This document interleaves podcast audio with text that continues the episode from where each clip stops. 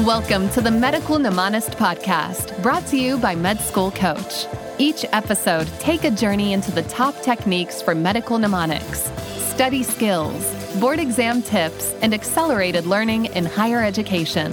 Now, here's your host, Chase DeMarco. Welcome back, lifelong learners. I have an interesting topic today. I noticed after the recently posted Seven Habits of Highly Effective Med Students episode, there was a lot of interest in that topic, at least from some of the social media accounts. So I thought I'd do a few more episodes like this over the next coming weeks. And today, one of the topics I want to cover is kind of the distinction between fun and motivation when studying and how to really increase your motivation.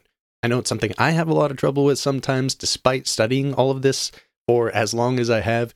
All of the motivation studies I did in my graduate research for the educational psychology degree and motivation during med school and now during COVID, it's very difficult. So, here are some tips and research for this topic to really increase your motivation and kind of know what we actually mean when we're discussing motivation.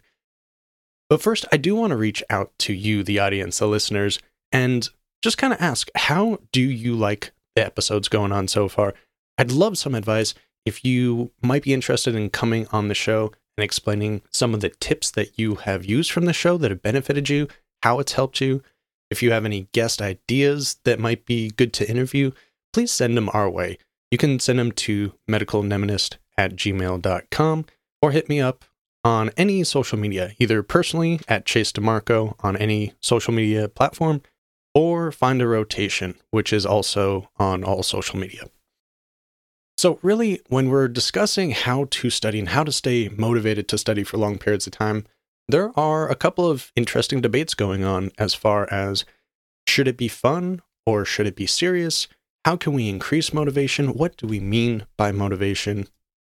And I've had some interesting debates on past episodes of this show as well, such as with my friend Anthony Metivier from the Magnetic Memory Method. He's been on a few times, and one of the more recent interviews, he was really saying that fun can be sort of detrimental, I guess, to motivation.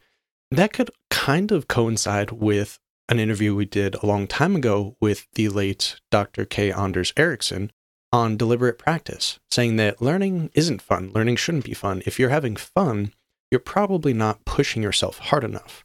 And that was part of his theory of deliberate practice, which we've covered several times in past episodes. I love deliberate practice in general, and I don't want to go against anything that he has stated or that his research has demonstrated. And a lot of research can have some parts that contradict each other, or you're looking at different endpoints. So I'm not going to say this is a contradiction. I do think that there are some interesting ways to add motivation through making it fun, through gamification, for instance, which is another topic we've probably had six or seven episodes on now. Definitely go back and check out some of those episodes if you have not yet.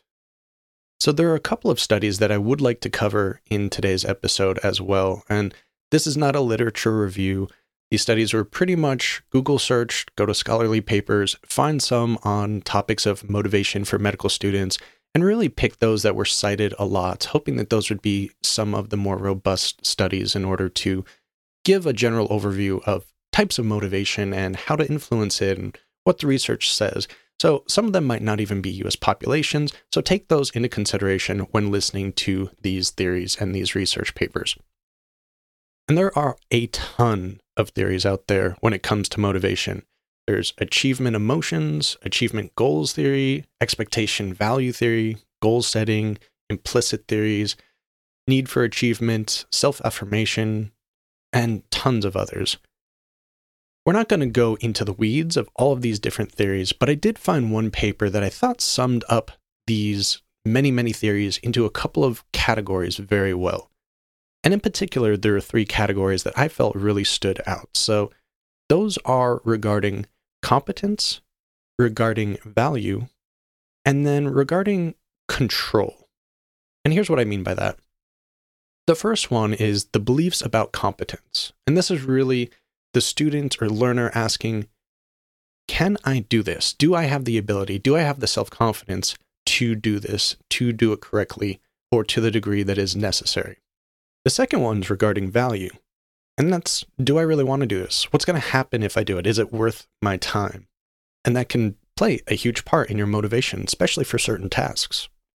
You might have strong motivation to pass your degree, but very small or very low motivation for this particular assignment that you just don't have much interest in. And the third one is the attribution of control. And this is really the perception that a learner has that certain underlying causes are within their control. They're changeable and they have control over this. And this really helps them to persist in the face of failure, especially. If you think that there's absolutely nothing you can do to change your grade because the teacher's out to get you, or they're telling you to study this material and testing you on this material, well, your motivation's going to go down. You don't see the points in it anymore because it's not under your control. So, with those three general categories, there are some interesting studies specifically for medical education as well. And the first one I want to cover is going to delve into the intrinsic versus extrinsic values or motivations. And that's called Factors Associated with Motivation in Medical School, a Path Analysis. What this basically states is there are many, many different factors that play a part in our intrinsic motivation, or that that we hold within, without outside value, without outside reward. It's something that we just like to do, that intrinsic internal nature of it. And then there's extrinsic value, which is usually for some type of reward, whether that be financial, some sort of token, some sort of reward, the degree that you're going for, the grade you're going for. Those are usually going to be extrinsic motivators. And the thing is, a lot of these motivating factors are outside of our control. They're unmanipulable variables, as this research quotes it. And that could be something like age or gender or ethnicity. And these do play a part in our motivation. They influence the way we view certain tasks and our interest in them. And then there are manipulatable variables such as autonomy and competency and relatedness to material. So those are things that we actually can have some control over, or the instructor can give us control over, for instance. Now, the interesting part about this study was when it was looking at the different quantities of these variables and the different qualities of the variables for both intrinsic and extrinsic motivation, it noticed a couple of commonalities, we'll say, a couple of correlations that we should be aware of. So, qualities like perseverance, self regulation, social intelligence, and hope have some strong correlations to classroom behavior. What exactly that means, the research in that paper didn't seem to be incredibly clear. But that classroom behavior is probably associated with some extrinsic or intrinsic motivations, and that could be useful to note. Do you have high hope in what's going on in your classroom or what your goals are? Can you persevere past all of the trials and tribulations that you're going to come across? Definitely good to note these qualities in yourself and maybe think of ways to improve them if you think yours are low. One of the highest extrinsic motivation factors, interestingly, seem to be high school GPA. Why this is exactly is hard to say, but the theory kind of goes along the lines of if you studied really hard in high school, you're going for an extrinsic value. There's probably not a lot of intrinsic value to doing well in high school for most students. So you're going for something that's high achieving. You're trying to go for something that's going to bring you some sort of external reward or credibility. However, for intrinsic motivation, it was very different. Positive personality traits were associated with very high intrinsic motivation. But in this particular study, the one variable that contributed the most to intrinsic motivation was family support. Not peer support, not friend support, but family support. So, very interesting how your support system and something that might be out of your control can play a very influential role on your motivation. Okay, so we've kind of discussed these three categories, these three buckets of competence and values and the attributions of control. And we've discussed some of the personality traits that can affect the intrinsic and extrinsic motivations within these categories as well. But we should probably take a moment just to go over some of the ways that you can actually make a change yourself. Because if it's out of your control, then it's out of your control. And there's no sense worrying about it. But extrinsic motivations, especially, can really benefit from common topics we've discussed in past episodes, such as habit formation. Sometimes decreasing a barrier to take an action can really help increase the potential to form a new good habit. And that good habit can help you reach your extrinsic goals, whether that be GPA, board exam scores, or some other factor that's extrinsic. We actually discussed habits a bit more in the past episode, The Seven Habits of Highly Effective Students, so I would recommend going back to that for a few more tips and advice. Intrinsic motivation is a little more difficult because it's sometimes difficult to find a personal desire or enjoyment in something just for the sake of it. But there are some practices that can do this to some degree, at least, in, in certain realms. Whether they correlate directly to your schoolwork is really going to depend on many other factors. But things like self compassion, gratitude practices, journaling, those can sometimes raise your intrinsic motivation in the aspect that they make you more aware and empathetic and enjoying and really notice value in things that you might not have noticed the value was there before. Now that you notice more value in a person or a topic or a subject or an activity, well, that can help benefit and boost your intrinsic motivation. So I do recommend adding some of these practices to your daily or weekly routine so that you can work to better yourself in many ways. Another study that I came across that I found quite interesting is called The Importance of Students' Motivation for Their Academic Achievement. And basically, what this does is it goes over some of the different motivations and how it actually plays a part in their grades, in their academic success in total. And though things like students' IQ and prior grades, as was mentioned in the last study that we talked about, and even past achievements can boost their motivation, they were relatively small in comparison to one other factor. And that factor was self concept. So it seems like the motivation of students for their academic success can really be influenced heavily, heavily, heavily by their self confidence, their abilities, how they perceive their abilities to succeed, to complete this project, to do well on it. And the interesting thing is, this is something that is under our control. Our self perceptions are completely under our control. We can't affect other people's perceptions of ourselves, but we can affect the perceptions we hold of ourselves. So, a little homework for you this week is find out what exactly it is that motivates you, that drives you. Write them down in a journal, write them somewhere that you can keep yourself honest and assess these factors later because they will change over time. Find a few resources, whether this be workbooks or other podcasts specifically discussing these topics, and explore meditation, gratitude practice, whatever it is that is going to help you become more aware and accepting of your current situation, of yourself, and really change and influence your perceptions of the world around you.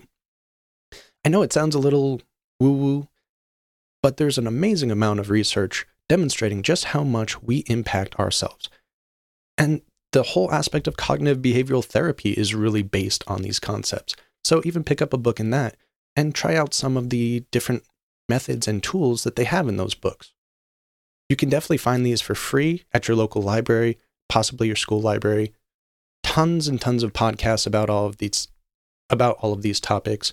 And there are some good workbooks for $10, $15 on Amazon sometimes just listening to something is not going to be enough. We actually have to go through the process, go through the workbook ourselves in order to make the change that we need. But all of these different changes are going to influence our academic success. They're going to make us better students, but they're also going to make us better outside of the classroom. So I think these are very good skills to start to develop and continue to develop throughout your life. It's a constant process. We're constantly remodeling how we think, how we act, the friends we have, the scenarios we're in. And every different scenario is going to come with different challenges. So I do recommend putting some of these to use, listening to others that have had issues with this and how they overcame it, generally on podcasts. Go through some actual exercises yourself, just in your spare time, maybe in some break time that you've pre scheduled. And I think if you put just a little bit of time, once a week even, you're going to notice some benefits and really enjoy the outcome of it. So I hope you'll actually take the time to do so. Well, in future weeks, we're going to have some more episodes on productivity, on efficiency, on planning, and several other topics that really need to be addressed more in the medical sphere because our education system is not always the most efficient. And with the amount of information we have to cover, we need to learn to be more efficient on our own. So I hope you got some value from this episode. I hope it wasn't too woo woo for you. And if you did like this episode or any past episodes, I would really appreciate any ratings and reviews that you might be willing to give. It's always appreciated. It shows others that there's value in this show. And I like reading them, makes me feel special. So I hope to see some more of them. And do reach out to me if you would like to come on the show or know anyone that might want to. Again, that's medicalmnemonist at gmail or you can find me, Chase DeMarco, or FreeMedEd on any social media platform. And I'll see you next week. Have you been thinking about one on one training and tutoring at a reasonable price? Well, Prospective Doctor is now sponsoring a limited number of free sessions with me each month. To register, you can go to prospectivedoctor.com slash chase and register for a free 30-minute coaching session. If you decide that you want to use their MCAT or USMLE tutoring services, you can now use the code CHASE10 to receive 10% off of your first $400 spent. Just enter CHASE10 and get your discount now.